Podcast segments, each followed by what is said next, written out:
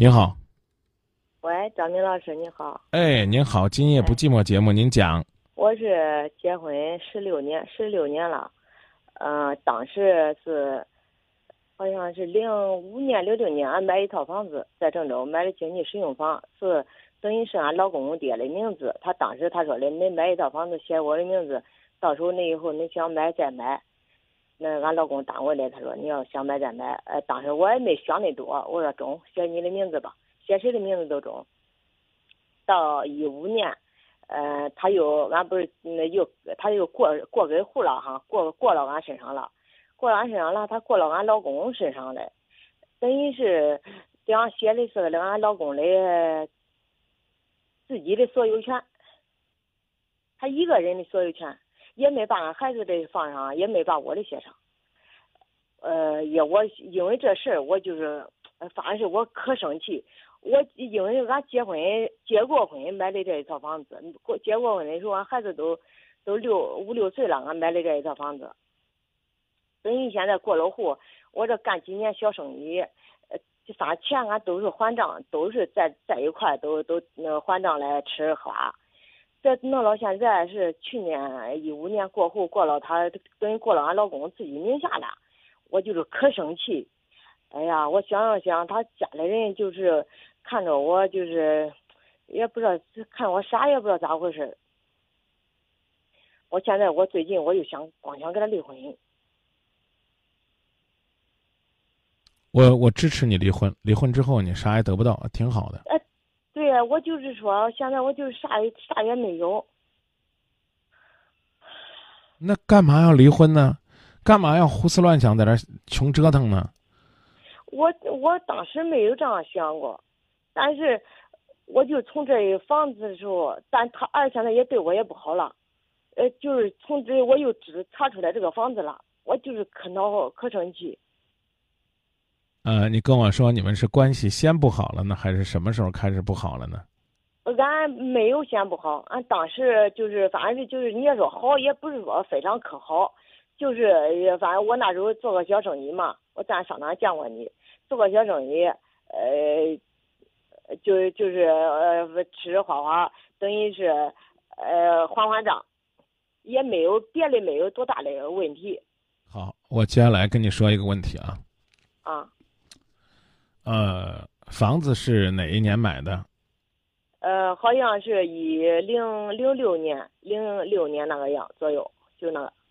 你们是哪年结的婚？俺是两千年结的婚，孩子两千零一年的生。呃，这个房子呢是买在了公公的名下，嗯，是吗？对对，多少钱一共？当时经济适用房花了二十多万。呃，是你出了多少钱？嗯，那俺的钱都在里边儿，因为俺原来当时家不是郑州的，是开封的，开封卖了十三万块钱的房子钱都砸到里头了，然后又借的，呃等于俺娘家涨了两万，呃，他姐家涨了几万，就是这样买的这套房子。现在等于把他姐家的账全还完了。你刚说了，啊，这里边呢，这里边呢，呃，把这个该还的钱还完了，然后呢，这个房子呢，当时写的时候呢，写了你嗯这个老公的名字，你呢有没有去找律师问过这个房子是不是跟你一点关系都没有？我问了没有？再问一问，问清楚，这个房子呢不可能跟你没有关系。张明老师，我呃前天我又去上房房管局，我就落实一下，就就是我就问个清楚嘛。我他说没有给我有一点点车了，他说如果说你们的夫妻感情并没有什么事情呢，导致你们两个直接恶化，就因为这个事情喋喋不休在那儿纠缠，我个人认为是很没有意思的事情。夫妻之间的财产如果谈不到离婚，就没有什么分割的意义。而且不客气的讲，不客气的讲，作为你这个父亲或者叫公公啊，他有权利决定自己的财产怎么分割。如果呢你想要的话，往狠里说，大不了付给你两万块钱以及这些年的一些利息。你要想证明的说这些钱啊你投入了，然后你用入家庭共同生活了，我觉得也没有问题。但我刚才已经跟你讲了，这个事做到最后呢，伤和气，感情最后弄乱了，保不齐呢，你该分到的东西一点也分不到，这是最可怕的。你也不多分东西，反而老老实实的把日子过好，也不会有什么大的问题。我建议你不要戴着有色眼镜去咨询，你只去问问，我们是哪一年结的婚，哪一年买的房子，然后呢，我手里边有什么证据证明我啊为这个房子做了努力，做了付出，然后呢，我缺少什么样的证据？这个房子呢，在哪一年啊完成了这个全部的手续转移？这个房子到底和我有没有关系？啊，这个事儿呢，你换个地方再去搞，好问清楚。你这带着情绪问，我觉得。他估计问不清楚，我求你了，不要在这个事情当中撕开自己的伤口，故意让他流着血装可怜，时间长了，会坏事儿的。记住我的话，说不好听点的，屁大的事儿，最后非得弄得惊天动地。先去问清楚，好说难听点的，这房子就真跟你蹦子儿关系都没有了。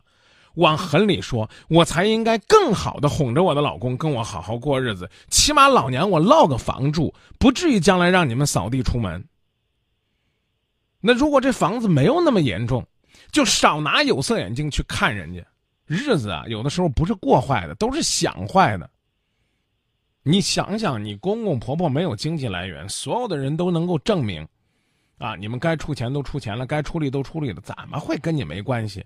我刚我刚说了，没有什么问题，就别拿自己的感情在那瞎折腾。哎呀，主要的是还有俺家两万块钱，俺爸给俺弟买房子。我说俺我说俺老公，我说咱要是你看有没有有多少给他点，他老家农村的，我说买房当时咱买这套房子，他给咱涨了两万，咱不给他涨了，就是把这两万块钱咱慢慢的还他。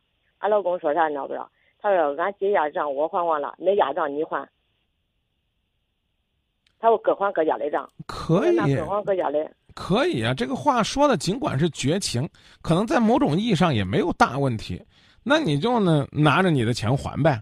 说难听点的，你拿着这个钱也是夫妻共同财产。这话我先跟你说清楚啊，说的不对，这话说的不对，怪没意思的。但是呢，你真这么做了也没什么错的。那我是没有钱，他的工资又不给我一分钱，我一我现在我啥也没干。带个孩子，您不是说您这些年一直做生意吗？那早些年，做生意，早些年您干嘛了？您跟我说您借您姐这钱，借借您家多少钱？多少年了？借不是，俺就买房子那时间，借了十二年了，借两万，这剩下这九万借的他姐家的，他姐家的。对呀，所以我刚哎，你看这个姐，我不是不同情你，人家都知道还人家姐，你为什么不知道还你爸妈？那我想着是我挣钱，俺这一家人呀，他的工资不用动，我吃花，那所有的都是我开支。我现在是不干生意了，我都想是先还他姐家的，还完再还俺家的。哎呀，我当时我没想那多，你知道不知道？我啥也没想。我跟你说，姐，你要不想过了就算了。我呢，不能说你这人过分，但是我看你我今天怎么劝你都劝不好你了，你就是照着不过，往那说的。人家这么不待见你了，那么不待见你了，房子没给你留一点了，怎么挤兑你了？我不好意思，我真的也想问一句，他这么多年跟你过有好处没？你要但凡有点本事，花点心思，自己挣点钱，哄着老公高兴点，把房子就像你说那样再改到你孩子名下，你不心里也舒坦点吗？有本事去干，别在这瞎抱怨。我说的还不明白？人家爹妈能吹风。让他去接受这套房子，你有种你吹枕边风啊！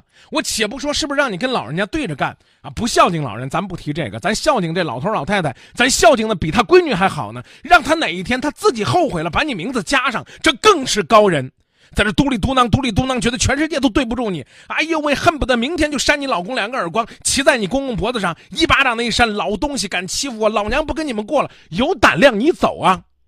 你没胆量走，你就应该想办法怎么把眼下的日子过好，而不是在这哆哆哆哆哆哆一直抱怨。拦了你一晚上什么都拦不住，想给你讲点道理，什么都听不进去，全是他们家里边这么对不住我，那么对不住我，之前就开始挤兑我，怎么收拾我？然后呢，我这个家里边还钱是什么样？的的确确是这样。为什么？因为你好欺负。为什么好欺负？现在说的通俗点讲，咱在家里边没钱没话语权呢，对不对？老人家他这么不厚道，但他毕竟是你老公他爹，你要能拢着你的好老公，你不是照样能把日子过好吗？我求你了，如果不敢走，就在这儿待着，但是不能傻待着、苦待着，得干点有意义的事儿。我讲的您明白了吗？满世界的跟别人说你有多委屈，有用没有，姐？那干点有用的事儿，你自己想想啥是有用的事儿，行不行？找个律师团队啊，然后你约着当面坐到那律师办公室里，一点一点说。再见。好，谢谢你，张明老师。